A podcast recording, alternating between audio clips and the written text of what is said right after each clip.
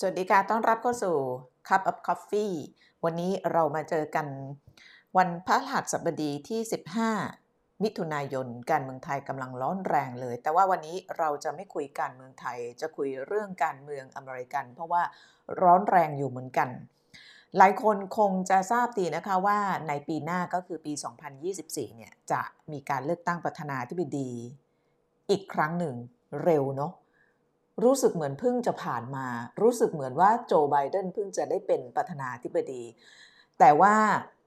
แป๊บเดียวนะคะแป๊บเดียวจะครบวาระ 4 ปีแล้ว แล้วก็การเลือกตั้งจะมีขึ้นเดือนพฤศจิกายน ก็เดือนนี้เดือนอะไรมิถุนากรกฎาสิงหากันยาตุลาพฤศจิกาอีกประมาณ 1 ปีกับ 5 เดือน ซึ่งตอนนี้เสียงปี่เสียงกลองก็ดังขึ้นแล้วนะคะ อย่างที่เรารู้กันเนี่ยการเมืองอเมริกันเนี่ยจะมีสองพรรคใหญ่ ก็คือเดโมแครตกับริพับลิกันก็เป็นการเมืองแบบสองพรรคมานานมากแล้ว จริงๆ แล้วก็มีพรรคอื่นนะคะแต่ว่าก็จะถูก dominate หรือว่าถูกกินพื้นที่สื่อหรือว่าพื้นที่ของออการมีสสโดยสองพรรคใหญ่นี้ ซึ่ง ที่มันน่าสนใจในการเลือกตั้งครั้งนี้เนี่ยเพราะว่าทางฝั่งริพับลิกันเนี่ยดูเหมือนว่าคนที่จะมีสิทธิ์หรือว่าได้รับเลือกเข้าชิงตำแหน่งก็คือโดนัลด์ทรัมป์เพราะว่าถ้าเกิดดูจากโพต่างๆ แล้วเนี่ยเดี๋ยวพี่นาจะเล่าให้ฟังว่ากระบวนการกว่าจะไปถึงการเลือกตั้งเนี่ยคร่าวๆเนี่ยมันจะมีอะไรบ้าง จะได้ตามการเมืองอเมริกันสนุกสนุกซึ่งอย่างที่บอกเนี่ยร้อนแรงไม่แพ้การเมืองไทย ที่จะเล่าวันนี้เนี่ยก็เพราะว่าโดนัลด์ทรัมป์เนี่ย ยกมือประสงค์จะขอเป็นตัวแทนพรรคเพื่อไปชิงตำแหน่งประธานาธิบดีในปีหน้า แต่ว่าปัญหาก็คือตอนนี้คดีคดีนางเยอะมาก ทั้งคดีแพ่งคดีอาญา ซึ่งเราก็ทำข่าวเลือกตั้งอเมริกันมาสี่ห้าสมัยถึงปะไม่ถึงไม่ถึงยังไม่แก่ขนาดอะสามสมัยสามสมัยสี่สมัยเต็มที่ ก็ยังไม่เคยเห็น ว่ามีแคนดิเดตคนไหนที่จะมีคดีติดตัวและจะลงเลือกตั้ง แล้วก็ลงได้ด้วยนะคะสำหรับคนที่มีคดีติดตัว เพราะว่ากฎหมายอเมริกันเนี่ยเขาไม่ได้ห้าม เขามีกฎอยู่แค่ 3 ข้อสำหรับคนที่จะสมัครรับเลือกตั้ง มีคดีติดตัวไม่เป็นไรนะคะแล้วก็เคยมีประเภทว่าในทางทฤษฎีเนี่ย ติดคุกก็ยังเป็นประธานาธิบดีได้ นี่คือเสรีภาพของแท้เลย แต่ว่าก่อนจะไปถึงตรงนั้นเนี่ยนะคะประเด็นหลักที่เราจะเล่าให้ฟังก็คือว่าในวันที่ทรัมป์อยากจะเป็นตัวแทนพรรคในการไปเป็นผู้นำสหรัฐอีกสมัย ปรากฏว่าเขามีคดีความติดตัว แล้วก็เมื่อวานนี้ก็เป็นการขึ้นศาลเพื่อเข้ามอบตัวในคดีอาญาที่สำคัญมาก เพราะเป็นคดีอาญาที่ถูกกล่าวหา โดยรัฐบาลกลาง คือก่อนหน้านี้ทรัมป์โดนคดีอาญามาแล้วคดีหนึ่ง แต่ว่าอันนั้นเป็นคดีระดับรัฐก็คือคดีที่รัฐนิวยอร์กขึ้นศาลในแมนฮัตตัน ตอนนั้นอายการของแมนฮัตตันสั่งฟ้อง เป็นคดีที่เปรียบเทียบกับของที่ขึ้นเมื่อวานเนี่ยร้ายแรงไม่เท่าของเมื่อวานที่ขึ้นเนี่ยเป็นคดีที่ถูกรัฐบาลกลางฟ้องก็คือกระทรวงยุติธรรม แล้วก็ข้อหาค่อนข้างหนัก ก็คือแกไปเอาพวกเอกสารที่เป็นเอกสารความมั่นคงสูง เอกสารที่เกี่ยวข้องกับความสุ่มเสี่ยงของความปลอดภัย แล้วก็ความมั่นคงของชาติเนี่ยกลับไปทำเนียบข่าวด้วย เดี๋ยวจะไล่เรียงให้ฟังนะคะแล้วก็จะมองต่อจากนั้นด้วยว่า แล้วมันจะมีผลยังไงต่อคะแนนนิยมของทรัมป์หรือเปล่า แล้วถ้าเกิด คดีอันนี้มันดำเนินไปเรื่อยๆเนี่ยแล้วมันไปคาบเกี่ยวจนถึงการเลือกตั้ง ที่จะเกิดขึ้นในอีกหนึ่งปีกับอีก 5 เดือนเนี่ยมันจะวุ่นวายขนาดไหนนะคะเพราะว่าหลายคนบอกว่านี่เป็นบททดสอบ ประชาธิปไตยแล้วก็ระบบยุติธรรม ครั้งสำคัญของสหรัฐ เพราะว่าโดนัลด์ทรัมป์เมื่อวานตอนขึ้นศาลเนี่ยสีหน้าสีตาอันนี้จะภาพสเกจนะคะเพราะว่าศาลไม่อนุญาตให้สื่อมวลชนเข้าไป เขาจะมีการแจกภาพสเกจอย่างที่เห็นเนี่ย นี่โดนัลด์ทรัมป์ขึ้นศาลเมื่อวานนี้สีหน้าสีตา เขาบอกว่าบึ้งตึง แล้วก็นั่งกอดอกฟังคำกล่าวหา หรือว่าข้อกล่าวหาอยู่ 45 นาที แล้วก็พูดตอนสุดท้ายว่าเขาไม่ยอมรับผิด ความผิดที่ว่าเนี่ยก็มี 37 กระทงด้วยกัน หนักๆ ทั้งนั้นเลย เดี๋ยวมาไล่เรียงให้ฟัง แต่ว่ามาดูก่อนนะคะ คอมเมนต์ สวัสดี วันนี้มาทันไลฟ์สดครูชัยสมขอบคุณมากค่ะ คนที่ทรัมป์ทำไมคุ้มคลั่งจัง เอาจริง ๆ จริง ๆ ก็ไม่รู้เหมือนกัน การเมืองอเมริกันเนี่ยก็ถ้าเป็นคนนอกแล้วติดตามเนี่ยก็จะดูเหมือนแบบว่าเชียร์มวยแบบว่าสนุกแต่ว่าเอาเข้าจริงไม่สนุกเลย เพราะว่าอะไรที่มันเกิดขึ้นในอเมริกามันก็จะมีผลกับเรานะฮะในฐานะที่เขายังเป็นมหาอำนาจทั้งทางด้านเศรษฐกิจแล้วก็ความมั่นคง แล้วก็เสียวๆกันนะฮะว่าถ้าเกิดมีการเปลี่ยนแปลงการเมืองอะไรใหญ่ ๆ ในอเมริกาเนี่ยมันจะส่งผลต่อสงครามในยูเครน มันจะส่งผลต่อความสัมพันธ์กับจีนอะไรขนาดไหนนะคะฟังจากยูเครน คุณดอกอยู่ที่ยูเครนหรอคะจริงเหรอคะ คนที่อเมริกาก็ประคับประคองระบบการปกครองแบบทุลักทุเลเหมือนกัน ใช่ค่ะคุณจ่อย คือ คืออเมริกาถึงแม้ว่าเขาจะเป็นประเทศแบบประชาธิปไตยใหม่ที่บอกใหม่เนี่ยก็คือใหม่กว่าอังกฤษนะอังกฤษเข้ามาก่อน อเมริกาก็ 200 กว่าปี แต่ว่าก็ต้องผ่านด่านทดสอบที่สำคัญหลายอย่าง แล้วในขณะนี้เป็นอีกหนึ่งด่านทดสอบที่สำคัญ เพราะว่าทรัมป์เนี่ยท้าทายอำนาจของระบบยุติธรรมนะคะถ้างั้นพี่นาไล่เลียงให้ฟังก่อนนะคะว่า ที่เขาขึ้นศาลเมื่อวานที่ให้ดูภาพสเก็ตเมื่อวานเนี่ยมันเป็นคดีอะไร คดีนั้นก็คือคดีที่เกี่ยวข้องกับการที่ทรัมป์เนี่ยยึดเอกสารความมั่นคงแห่งชาติไว้หลังพ้นตำแหน่งแล้วนะคะโดยทรัมป์เนี่ยเป็นประธานาธิบดีตั้งแต่ปี 2016 ถึง 2020จำได้ว่าพี่นาไปทำข่าวเลือกตั้ง แล้วก็ไปตามทรัมป์ตอนหาเสียงด้วย ก็แบบ ก็ไม่คิดว่าแกจะชนะนะ แต่ว่าตอนที่ตามเข้าไปหาเสียง แล้วก็ส่วนใหญ่อะเหตุผลหนึ่งที่ทรัมป์ชนะในคราวนั้นเนี่ยเพราะว่าทรัมป์ใช้วิธีการไปเขาเรียกเจาะ เจาะใจคนที่แบบหงุดหงิดกับเดโมแครตก็คือคนที่อยู่ในแถบมิดเวสต์แล้วก็อีกแถบหนึ่งที่ทรัมป์เนี่ยลงพื้นที่หนักก็คือเขาเรียก Rust Belt Rust Belt อย่างเช่นมิชิแกน อีกรัฐหนึ่งเพนซิลเวเนียอะไรแถวนั้นนะแต่ก่อนเนี่ยแถวเนี้ยจะเป็นฐานการผลิตที่สำคัญของอเมริกา อย่างเช่นมิชิแกนก็จะมีรถยนต์มีอะไรใช่ไหมทีนี้ในช่วงที่ผ่านมาปรากฏว่าทางทรัมป์เนี่ยก็ไปกล่าวหาว่าภายใต้การบริหารงานของของพรรคเดโมแครตนะโดยเฉพาะในช่วงคลินตันเนี่ยก็โยกย้ายฐานการผลิตออกจากแถวนั้นก็ไปที่ถูกกว่ามาจีนมาไทยมาอะไรเงี้ยปรากฏคนแถวนั้นตกงาน ที่เขาเรียกว่ารัสเบลหรือว่าเข็มขัดที่ขึ้นสนิมเนี่ยก็เพราะว่าโรงงานแถวนั้นเนี่ยมันมันมันถูกทิ้งร้างขึ้นสนิมเยอะมาก ตอนนั้นพี่นาก็ไปตามถ่ายแล้วก็ไปคุยกับพวกคนงานในในเมืองเล็กๆ ในรัฐแถวนั้น ซึ่งเคยเจริญรุ่งเรืองด้วยอุตสาหกรรมเขาก็ไม่พอใจ เขารู้สึกว่าที่ผ่านมาเนี่ยเขาถูกทอดทิ้ง ถูกทอดทิ้งจากทั้ง ประธานาธิบดีที่เป็นริพับลิกันแล้วก็เดโมแครตเขาถูกทอดทิ้งโดยที่พอโยกย้ายฐานการผลิตแล้วเนี่ยเขาก็ไม่มีงานทำเพราะฉะนั้นตอนนั้นเนี่ยทรัมป์ฉลาดมากก็คือไปเจาะคะแนนเสียงของพวกคนพวกเนี่ยอย่างเพนซิลเวเนียเนี่ยเคยเป็นฐานหลักของเดโมแครตปีนั้นเนี่ยปรากฏว่าโอ้ยเสียท่าให้กับทรัมป์นะคะแล้วก็ตอนนั้นทรัมป์เนี่ยชนะการเลือกตั้งไปแบบเซอร์ไพรส์คนทั้งโลก พี่นาจำได้ว่าตอนนั้นเนี่ย อยู่ที่นิวยอร์กเพราะว่าทั้งฮิลลารีคลินตันกับทรัมป์เนี่ยใช้นิวยอร์กเป็นสถานที่ประกาศชัยชนะเนาะเออตอนนั้นคืนนั้นจำได้ว่าตื่นเต้นมาก เพราะว่า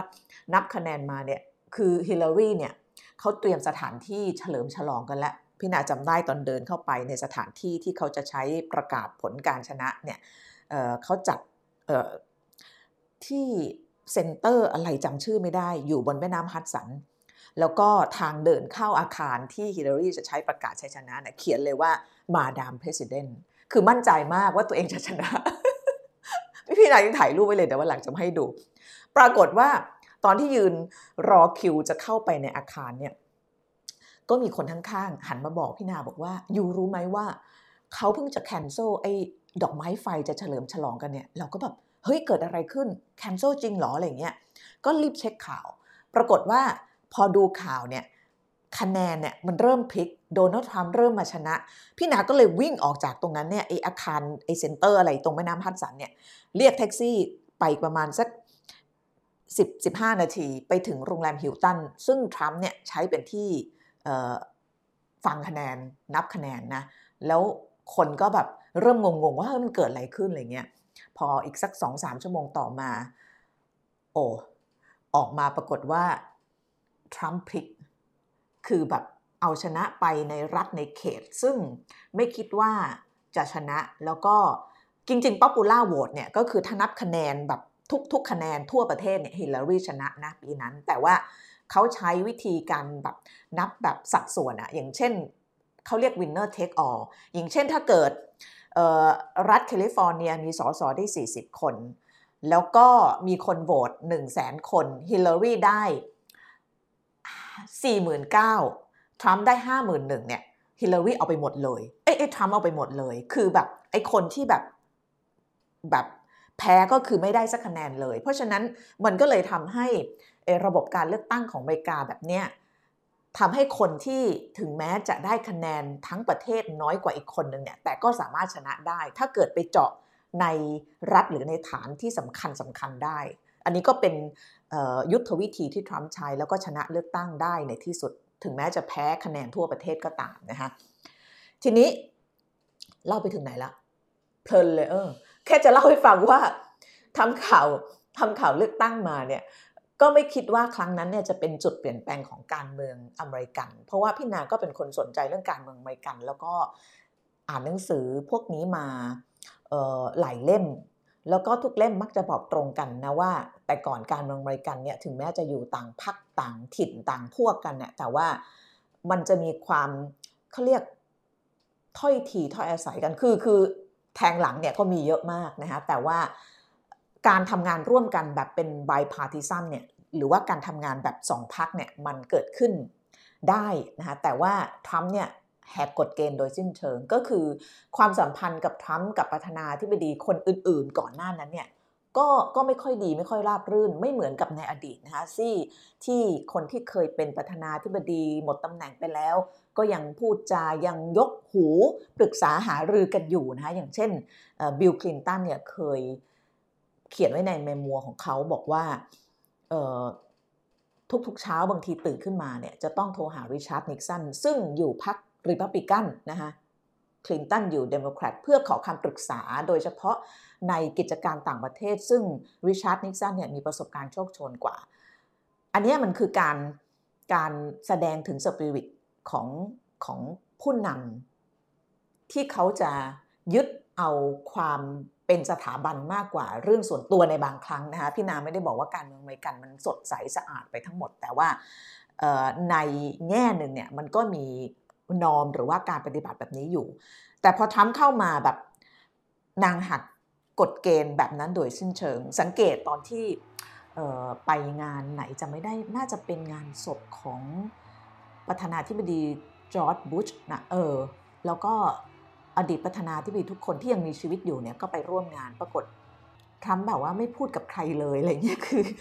แล้วแล้วแล้วมันก็เลยทำให้การเมืองอเมริกันเนี่ยมันมันเกิด เขาเรียกเกิดปรากฏการณ์ที่ไม่เคยมีมาก่อนนะคะทีนี้พอทรัมป์แพ้เลือกตั้งให้กับโจไบเดนเมื่อปลายปี 2020 เนี่ย มันก็เกิดการทำเนียมใหม่ที่แบบไม่เคยเกิดขึ้นในการเมืองอเมริกันมาก่อน ก็คือการประกาศไม่ยอมแพ้ คือปกติเนี่ย อย่างฮิลลารีเนี่ย ตอนนั้นเนี่ย เธอก็ upset มากนะ เพราะว่าคาดว่าตัวเองจะได้เป็น Madam President แน่ ๆ แล้วก็คะแนนเอ่อ popular vote ทั้งประเทศก็เยอะกว่าทรัมป์ผิดหวังมากฮิลลารีนะคะแต่ว่าก็ยังยกหูหาทรัมป์แสดงความยินดี แต่ว่ากับโจไบเดนน่ะตอนที่ชนะเลือกตั้งเออเนี่ยตอนนั้นพี่นาไปตามทรัมป์ที่เมืองที่เพนซิลเวเนียเออ ก็ทรัมป์ยืนอยู่ข้างๆเนี่ย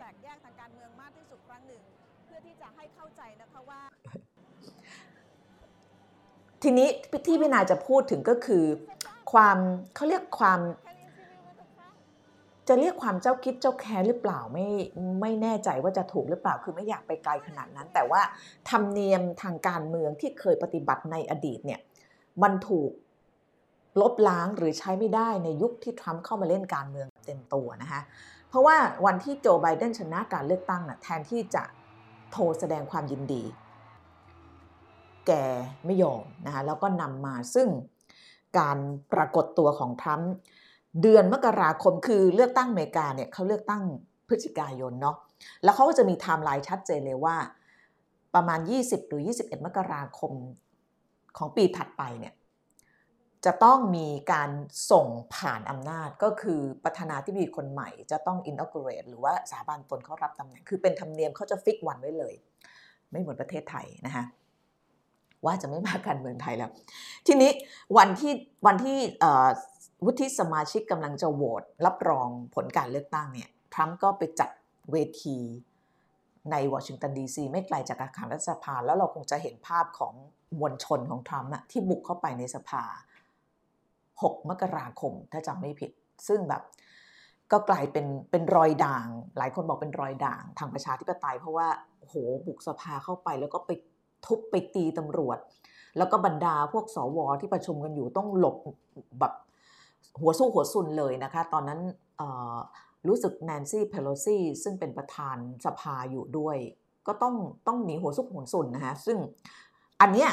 ก็เป็นอีกเรื่องหนึ่งที่ทรัมป์กำลังจะถูกดำเนินคดีเหมือนกันนะคะทีนี้ย้อนกลับมาก่อน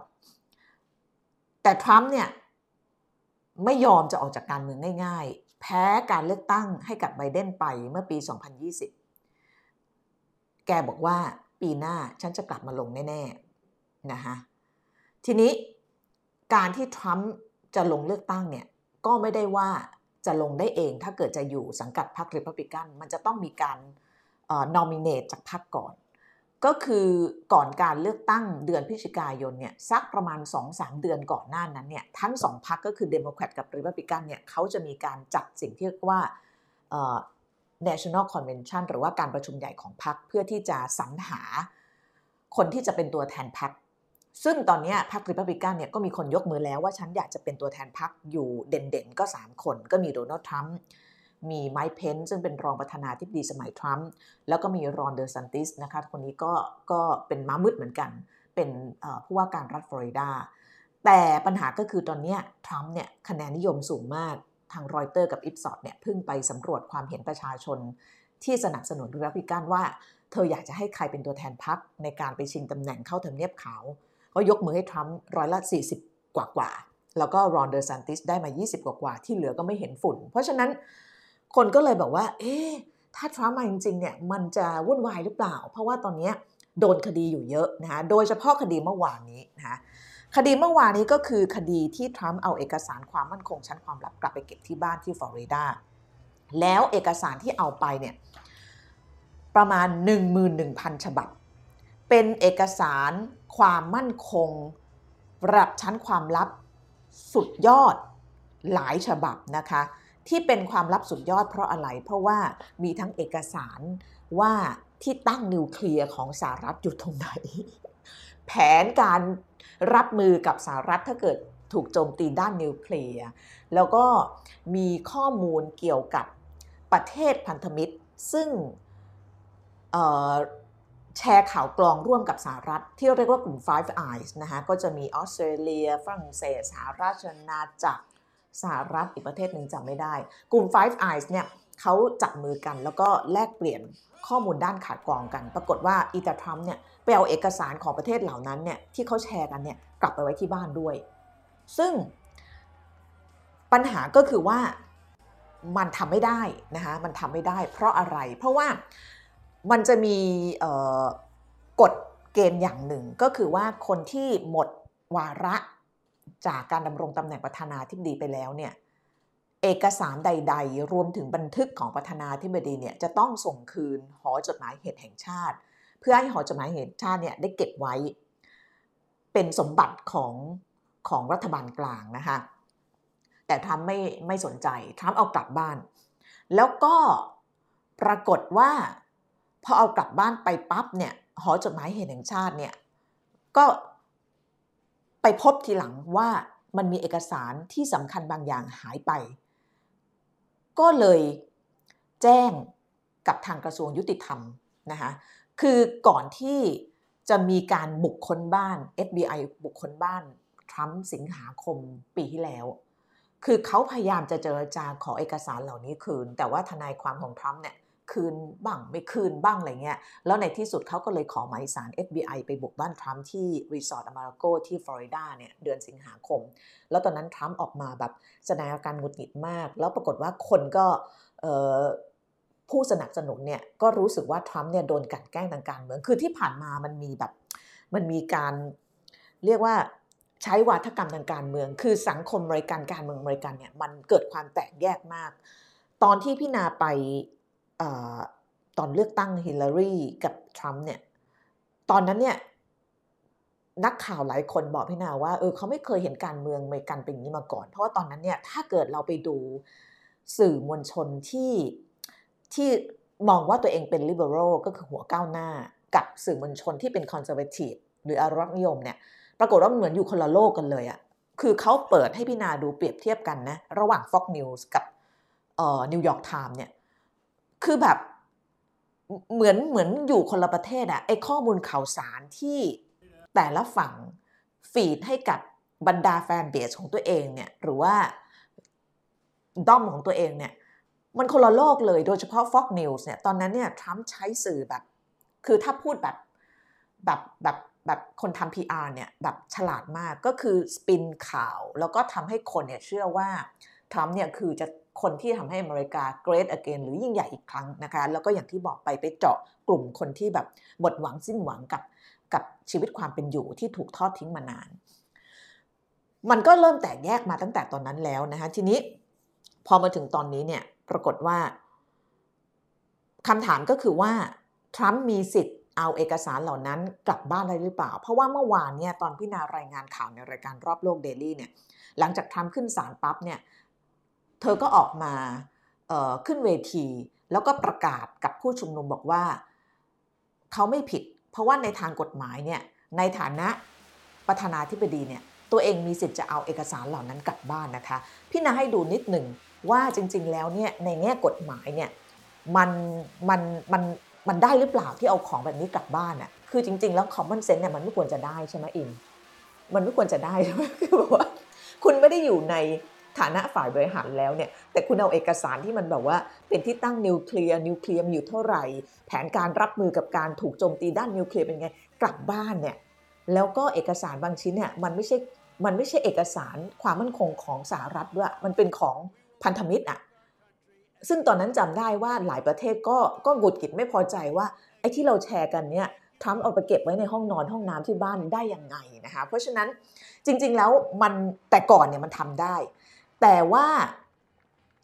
มันมีการเปลี่ยนแปลงนะคะพี่นาเล่าให้ฟังนิดหนึ่ง ความผิดของการนำเอกสารราชการที่เป็นความลับมาเก็บไว้ที่บ้านเนี่ยเป็นการทำผิดกฎหมายที่เรียกว่า Presidential Record Act 1978 เมื่อวานตอนทรัมป์ขึ้นเวทีเนี่ยนางพูดเรื่องนี้บอกว่านางทำได้ according to กฎหมายอันนี้ แต่ว่าถ้าตีความจริงๆเนี่ยบรรดาผู้เชี่ยวชาญด้านกฎหมายเขาบอกว่า ทรัมป์ทำไม่ได้ภายใต้กฎหมายที่เรียกว่า Presidential Record Act 1979 กฎหมายนี้คืออะไร กฎหมายนี้เป็นกฎหมายที่กำหนด ให้เอกสารในช่วงการทำงานของประธานาธิบดีทั้งหมดเนี่ยต้องตกเป็นสมบัติของรัฐบาลกลาง ซึ่งไม่เฉพาะเอกสารที่ ถูกจัดเป็นความลับสูงสุดเท่านั้น แต่ยังรวมเอกสารที่มีคนมามอบให้บริจาคให้รวมถึงอีเมล หรือจดหมายที่ประธานาธิบดีเขียนสื่อสารถึงคนอื่นๆ ทั้งแบบทางการและไม่เป็นทางการด้วยนะคะพูดง่ายๆ คือเอกสารทุกชิ้นที่อยู่ได้มา ระหว่างเป็นประธานาธิบดี 4 ปีเนี่ยต้องให้รัฐบาลกลางทั้งหมด ก็คือให้หอจดหมายเหตุแห่งชาติเก็บไว้ แต่ก่อนเนี่ยไม่ใช่แบบนี้ แต่ก่อนเนี่ยเอากลับได้ จนกระทั่ง คือคือแต่ก่อนเอากลับได้แต่ก็ไม่ได้เอากลับได้ทุกชิ้นนะคะของส่วนตัวอาจจะเอากลับได้ แต่ว่าไอ้ของที่ตั้งนิวเคลียร์ไม่น่าเอาจะกลับได้ แต่ว่าแต่ก่อนเนี่ยมีบางชิ้นเนี่ยประธานาธิบดีที่หมดวาระแล้วสามารถเอากลับได้ จนกระทั่งถึงสมัยของประธานาธิบดีที่ชื่อริชาร์ดนิกสันคนที่ติดตามการเมืองอเมริกันจะรู้นะคะริชาร์ดนิกสันเนี่ยเวลาพูดถึงเนี่ยจะนึกถึงอะไรคะวอเตอร์เกตวอเตอร์เกตก็คือช่วงที่ริชาร์ดนิกสันเนี่ยกำลังจะลงแข่งขัน ชิงตำแหน่งประธานาธิบดีสมัยที่สองเนี่ยนางอยู่ริพับลิกันเนาะแล้วก็ปรากฏว่าส่งคนไปขโมยเอกสารของพรรคเดโมแครตที่ทำการของพรรคเดโมแครตนะแล้วก็ถูกนักข่าวไปเปิดโปงนะนักข่าววอชิงตันโพสต์ตอนนั้นแล้วก็เป็นหนังเป็นอะไรเยอะทุกคนที่ตามการเมืองอเมริกันจะรู้ ตอนนั้นเนี่ยปรากฏว่า 1972เนี่ยนิกสันกำลังจะลงชิงตำแหน่งสมัยที่ 2 ทีมงานของนิกสัน ลักลอบไปสำนักงานคู่แข่ง ก็คือพรรคเดโมแครตไปจรกรรมข้อมูลเกี่ยวกับการเลือกตั้ง แล้วก็กลายเป็นคดีอื้อฉาวที่ชื่อวอเตอร์เกตนะคะนิกสันก็ถูกสอบสวนนะคะแล้วก็มีรายงานว่าเขาได้ทำลาย เอกสารรวมถึงเทปอัดเสียงการสนทนาลับ เพื่อตัดตอนให้มาถึงตัวเขานะคะพอหลังจากคดีนั้นเสร็จสิ้นนิกสันลาออกนะเป็นคนแรกที่ต้องลาออกจากตำแหน่งประธานาธิบดีสภาคองเกรสเขาก็เลยมีการ ผลักดันกฎหมายที่ชื่อว่า Presidential Record Act เพื่อเป็นการป้องกันไม่ให้ประธานาธิบดีทำแบบนั้นอีกครั้งนะคะ ก็คือหลังจากหมดวาระแล้วเอกสารทุกอย่างเนี่ยจะต้องส่งคืนให้กับหอจดหมายเหตุแห่งชาติ เพราะฉะนั้นก็ยังไม่รู้ว่าทรัมป์จะใช้เหตุผลอะไรในการโต้แย้งข้อกล่าวหาของอายการนะคะซึ่งซึ่งเจ้าของคดีเนี่ยผู้เดือดร้อนเนี่ย หรือว่าผู้กล่าวหาเนี่ยก็คือรัฐบาลกลางกระทรวงยุติธรรมนะคะมีไม้หนึ่งที่ทรัมป์เล่นทรัมป์จะพูดตลอดเวลาเลยว่านี่คือการกันแกล้งทางการเมือง แต่ทรัมป์เนี่ยจะไม่เท่าที่พี่นาดูนะยังไม่ลงในข้อกฎหมายว่าตัวเองเนี่ยไม่ผิดตรงไหน แล้วที่สำคัญเนี่ยนะคะที่สำคัญการทำคดีนี้เนี่ยคือเหมือนกับกระทรวงยุติธรรมก็รู้ว่าทรัมป์จะใช้ไม้ว่าฉันถูกกันแกล้งทางการเมือง ฉันถูกล่าแม่มดโจไบเดนพยายามจะ ขัดขามให้ฉันลงชิงตำแหน่งประธานาธิบดี เพราะว่าถ้าเกิดฉันได้ลงเนี่ยไบเดนเนี่ยแพ้ฉันแน่ ๆ ซึ่งอายการก็รู้เขาก็เลยทำเขาเรียกสำนวนคดีเมื่อวานเนี่ยพี่นารายงานไปสำนวนคดีที่อายการทำในคดีนี้น่าสนใจมาก เพราะว่าเขาใช้การเขียนคำสั่งฟ้อง แบบที่เรียกว่า speaking indictment นะคะซึ่งจะต่างจากการเขียนคำฟ้องแบบคดีอาญาปกติ speaking indictment เนี่ยเขาจะลงรายละเอียดเกี่ยวกับความผิดละเอียดยิบยิบยิบยิบยิบยิบมากกว่าคำสั่งฟ้องทั่วไปนะคะเพื่อให้รู้ว่าเรามีหลักฐานจริง ๆ เราไม่ได้แบบกล่าวหาลอยๆนะคะ เพราะว่าเขารู้ว่าออกมาไหมเนี่ยทำต้องบอกว่าฉันถูกล่าไม่หมดฉันถูกกันแกล้งทางการเมืองนะคะมันมีหลักฐานอันหนึ่งซึ่งเมื่อวานเขาเปิดเผยมา ก็คืออย่างที่บอกเนี่ยออทรัมป์ บอกว่าตัวเอง คือคือที่ผ่านมาเนี่ยที่ทรัมป์โดนคดีหนัก 37 กระทงเนี่ยที่หนักเนี่ยไม่ใช่คดีเอาเอกสาร ไม่ใช่ข้อหาเอาเอกสารออกจากทำเนียบขาวนะแต่เป็นข้อหาพยายามขัดขวางกระบวนการยุติธรรม เพราะว่าเมื่อกี้ที่เล่าให้ฟังเนี่ย FBI หรือว่ากระทรวงยุติธรรมเนี่ยพยายามจะขอเอกสารคืนแต่ทำไม่ให้ แล้วก็มีการมีหลักฐานว่าเอาเอกสารบางอย่างเนี่ยไปทำลายฉีกลงโถห้องน้ำหรืออะไรพวกเนี้ยอันนี้ก็เลยโดนคดีหนักก็คือพยายามขัดขวางกระบวนการยุติธรรม ซึ่งคดีอาญาเนี่ย20ปี ไอเอาเอกสารมาเก็บไว้ที่บ้านเนี่ยยังสิบปีนะอย่างน้อย ซึ่งมันมีหลักฐานอันหนึ่งซึ่งอายการเอามาอยู่ในสำนวนฟ้องเมื่อวานนี้ ก็คือเมื่อ ปี 2021 คือไม่กี่เดือนหลังจากที่ทรัมป์แพ้เลือกตั้งให้ไบเดนเนี่ยทรัมป์ก็ไปประชุมทีมหาเสียง เพราะว่าเล็งว่าจะลงเลือกตั้งครั้งต่อไปก็เลยประชุมไว้ตั้งแต่เนิ่นๆ แล้วก็ในที่ประชุมเนี่ยมีรายงานแล้วก็มีเทปเสียงออกมาโอ้เทปเสียงนี่ถูกใช้ในการมัดตัวคนคนแบบทำผิดเยอะนะ ที่เมืองไทยก็มีเนาะมันมีเทปที่อายการเนี่ยได้มาก็คือเทปที่ทรัมป์เนี่ยไป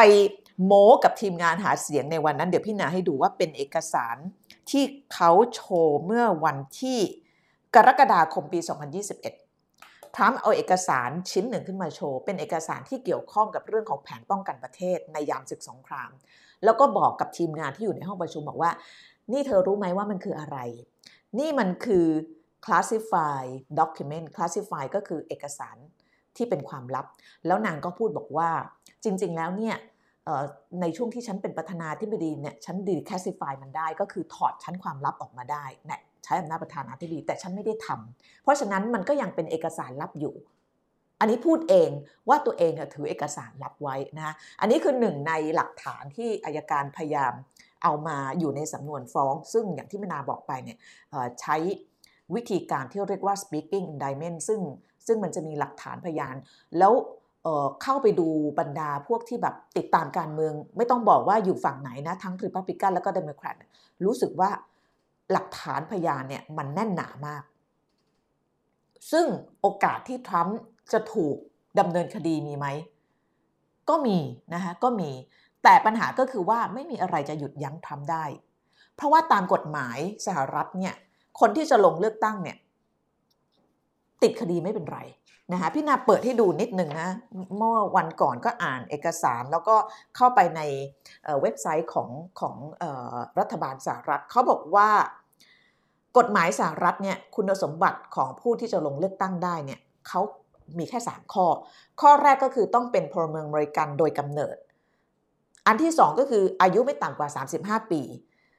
อันที่ 3 คือมีถิ่นที่อยู่ในสหรัฐโดยถูกต้องตามกฎหมายไม่ต่ำกว่า 14 ปี แค่ 3 อัน เท่านั้นเอง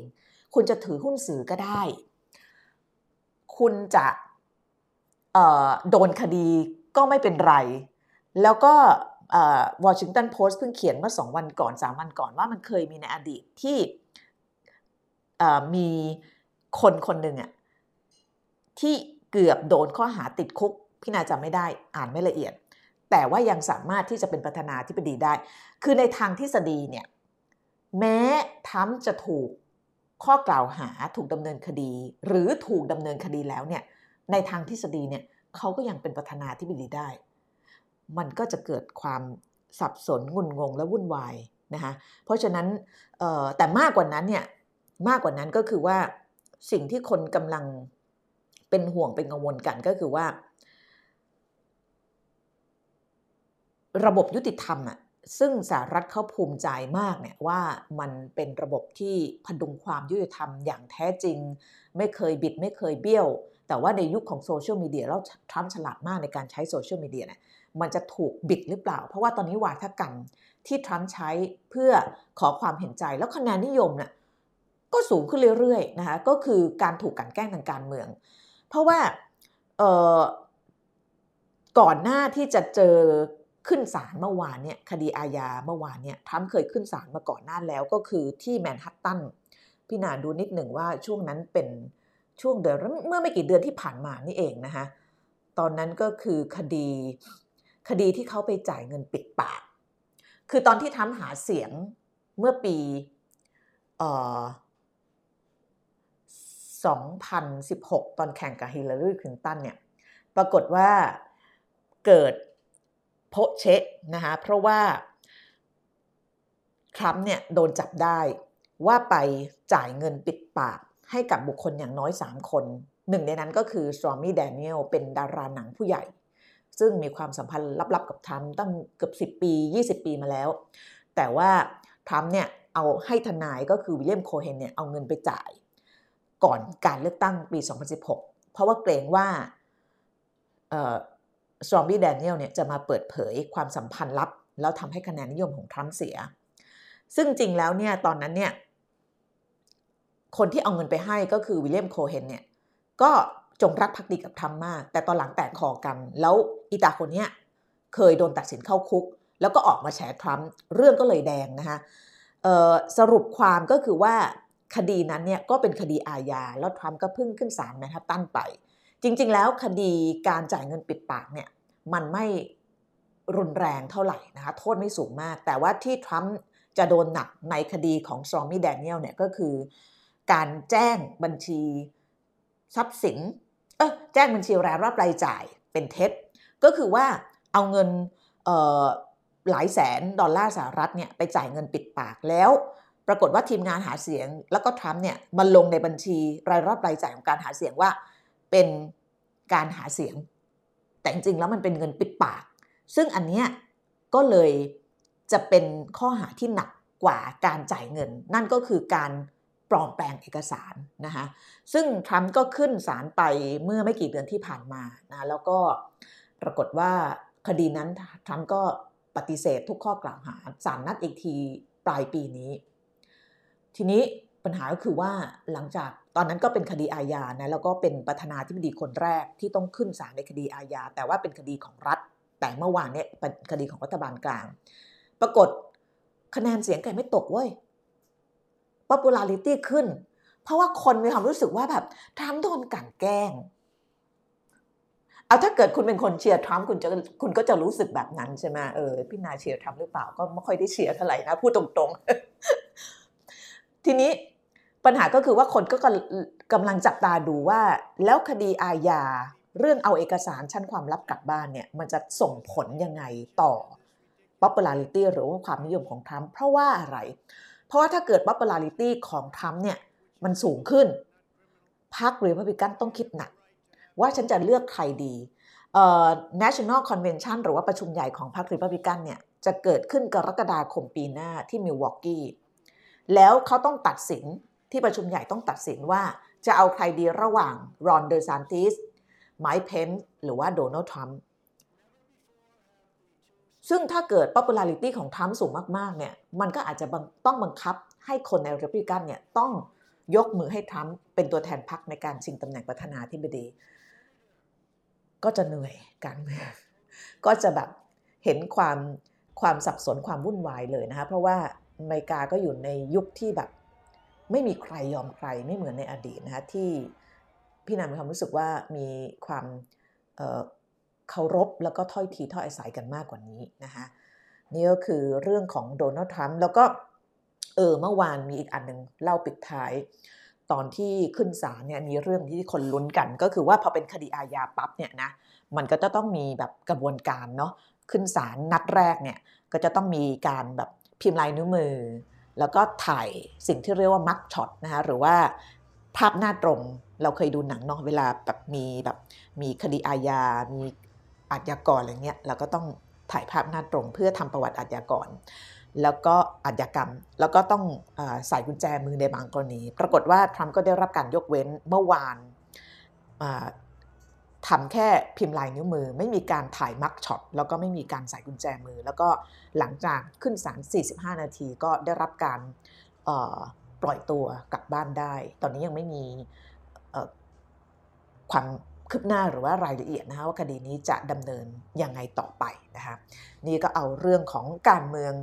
อเมริกันมาฝาก มีคนบอกว่านี่เป็นนิติสงครามเวอร์ชันเมกา อืม คุณฉันเป็นสลิ่มเฟสสองก็คือถ้าเกิดเป็นคนที่สนับสนุนทรัมป์ก็จะบอกว่านี่เป็นนิติสงครามเวอร์ชันเมกาใช่ เพราะว่านี่คือวาทกรรมที่ทรัมป์พูดมาตลอด คือสังเกตดูว่าเท่าที่พี่นาสังเกตเพราะว่านั่งเขียนข่าวอยู่เนี่ยคือเขาจะไม่ค่อยลงในเรื่องของข้อกฎหมาย คือทรัมป์เนี่ยบอกว่าก็มีจริง ๆ เอกสารลับที่บ้านน่ะแต่ฉันมีสิทธิ์ แต่ว่ามีอันหนึ่งที่ทรัมป์พูดไม่ตรงก็คือว่าเขาบอกว่าถ้าเกิดกระทรวงยุติธรรมขอมาจะคืนให้ทั้งหมด แต่จริงแล้วกระทรวงยุติธรรมน่ะเคยขอ แล้วก็ให้ไม่หมดก็เลยต้องเอา FBI ไป ซึ่งอันนี้คือการเ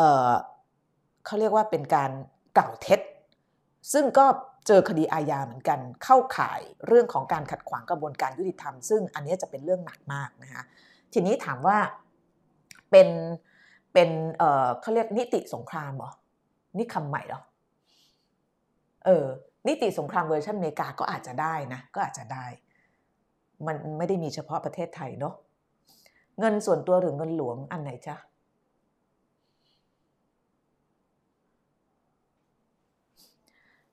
เดี๋ยวขออ่านหน่อย ถึงดื้อขนาดไหนไม่น่ารอดคดี อืม คือ ไอ้คดีนี้พี่นาสนใจมากเพราะว่าอย่างที่บอกเนี่ยอายการเก็บข้อมูลแบบละเอียดมากอะโอกาสที่จะรอดเนี่ยแล้วโดน 37 กระทงอะมันต้องโดนมั่งสักกระทงเนาะแต่ปัญหาก็คือว่าต่อให้โดนเนี่ยทรัมป์ก็ไม่สะเทือน เอาข้างจริงหลายคนวิเคราะห์ด้วยว่าทรัมป์อะอยากจะโดนตีให้น่วม เพราะว่าจะได้คะแนนสงสารคะแนนสนใจ เพราะว่าคนที่เขาเชื่อในตัวทรัมป์เนี่ยมันไม่สั่นคลอนไง แล้วก็ยิ่งทำให้แบบเกิดความจงรักภักดีมากไปกว่าเดิมอีก เพราะว่ารู้สึกว่าทรัมป์ถูกกันแกล้งนะคะแต่ว่าก็ยังอาจจะเร็วเกินไป เพราะว่าเชื่อว่าก็มีหลายคนที่แบบกึ่งกึ่งอยู่หลังจากที่เห็นพยานหลักฐานทั้งหมดแล้ว คนที่